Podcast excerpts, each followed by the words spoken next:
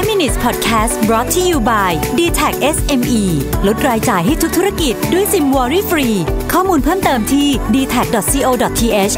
s m e สวัสดีครับคุณอยู่กับประวิทยานุสาหะนะครับ วันนี้จะมาชวนคุยเรื่องพลาสติกกันอีกสักทีหนึ่งนะครับ วันก่อนผมไปอ่านบทความใน World Economic Forum มา ซึ่งชื่อหัวข้อนะฮะ When Future Archaeologists Study the Earth Their Main Find Will Be Plastic นะฮะ ซึ่งฟังดูแล้วมันก็มีความรู้สึกแปลกๆนะครับผมก็เลยเข้าไปอ่านดูว่าเออจริงๆเขาพยายามจะเขียนว่าอะไรนะฮะคือเขาพูดอย่างนี้ครับบอกว่าในอนาคตไกลๆต่อไปเนี่ย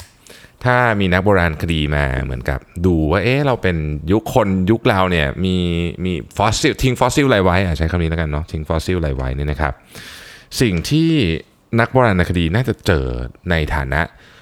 ที่จะสามารถ define generation ของเราได้เลยเนี่ยก็คือพลาสติก นะครับ เพราะว่าพลาสติกคือเราใช้พลาสติกเยอะมากจนกระทั่งมันจะถูกบันทึกไว้ใน fossil record เลยนะครับนี่คือนี่คือเป็นเป็นคำพูดของ Jennifer Brandon นะครับซึ่งอยู่ที่ University of California San Diego นะฮะเขาให้สัมภาษณ์กับ The Guardian เมื่อไม่นานมานี้นะครับเอ่อเธอบอกว่า our love of plastic is being left behind in our fossil record นะฮะก็คือมันจะถูกบันทึกอยู่ใน ประวัติศาสตร์ของคน generation เราเลยนะครับทีนี้ก็บอกว่าลองคิดดูนะฮะคิดตามต่อนะครับ ถ้าเกิดว่ามันถูกบันทึกไว้ใน fossil record นะฮะซึ่งมันถูกบันทึกไว้ตั้งแต่อยู่ในอยู่ในเปลือกหอยนะครับอยู่ในเอ่อปะการังนะครับอยู่ในอะไรพวกเนี้ยนะทีเนี้ยเพราะว่ามันพลาสติกมันเข้าไปเจือปนอยู่ทุกที่นะครับ ทีเนี้ยถ้าเกิดว่าเราตอนตอนที่เราเรียนหนังสือ มันจะมียุคหินใช่ไหม Stone Age มันจะมียุค Bronze ยุค Iron Age ยุคอะไรอย่างเงี้ยนะฮะ ถ้าเกิดมันเป็นแบบนั้นเนี่ย generation ของเราเนี่ยจะได้รับการบันทึกว่าเป็น plastic age นะครับซึ่งก็ฟังดูจะเอ่ยังไงก็ไม่รู้นะ ฟังดูแปลกๆนะฮะที่ต้องบอกว่าเขาค้นพบว่าในปี 1945เนี่ยนะครับตั้งแต่ปี 1945 ก็คือช่วงสงครามโลกเนี่ยนะครับปริมาณของไมโครพลาสติกเนี่ยเพิ่มขึ้นเท่าตัวทุกๆ 15 ปีนะฮะ ในปี 2010 เนี่ยเราทิ้งพลาสติก 10 เท่านะครับ ดูฟังตัวเลขนี้นะฮะ 10 เท่าของปริมาณพลาสติกที่เราเคยทิ้งก่อนยุคสงครามโลก 10 เท่านะครับ ดังนั้นเนี่ยมันจึงไม่แปลกเลยที่พลาสติกเนี่ยไปสะสมอยู่เกือบทุกที่นะครับในในทะเลเราก็จะเจอไมโครพลาสติกเจออะไรพวกนี้นะครับคำถามก็คือว่าแล้วทำไมมันถึงมันถึงจะสร้างปัญหาให้กับสัตว์น้ำสมมติอย่างมากเลยนะครับ เอ่อมันมีหลายสาเหตุ แต่ว่าสาเหตุหนึ่งที่เขาพูดในนี้ผมรู้สึกว่าเออมันมันค่อนข้างน่าคิดทีเดียวนะครับก็คือว่า plastic particle คือชิ้นส่วนพลาสติกส่วนใหญ่ที่อยู่ในน้ำนะฮะมันจะมีสีขาวครับ ซึ่งมันเป็นสีที่สัตว์น้ำอะครับมองหาอาหารคือ